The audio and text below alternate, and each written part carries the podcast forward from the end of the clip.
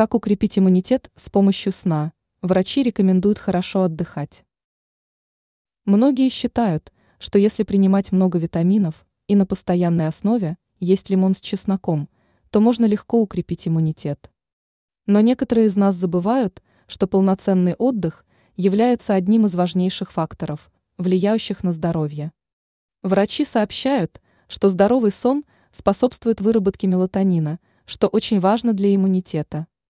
Спать рекомендуется не менее 8 часов в день, хотя некоторым достаточно 6 часов. Что еще нужно делать для укрепления иммунитета? В первую очередь важно заниматься физкультурой, что помогает снизить стресс и чувство тревожности. Для поддержания иммунитета следует правильно питаться.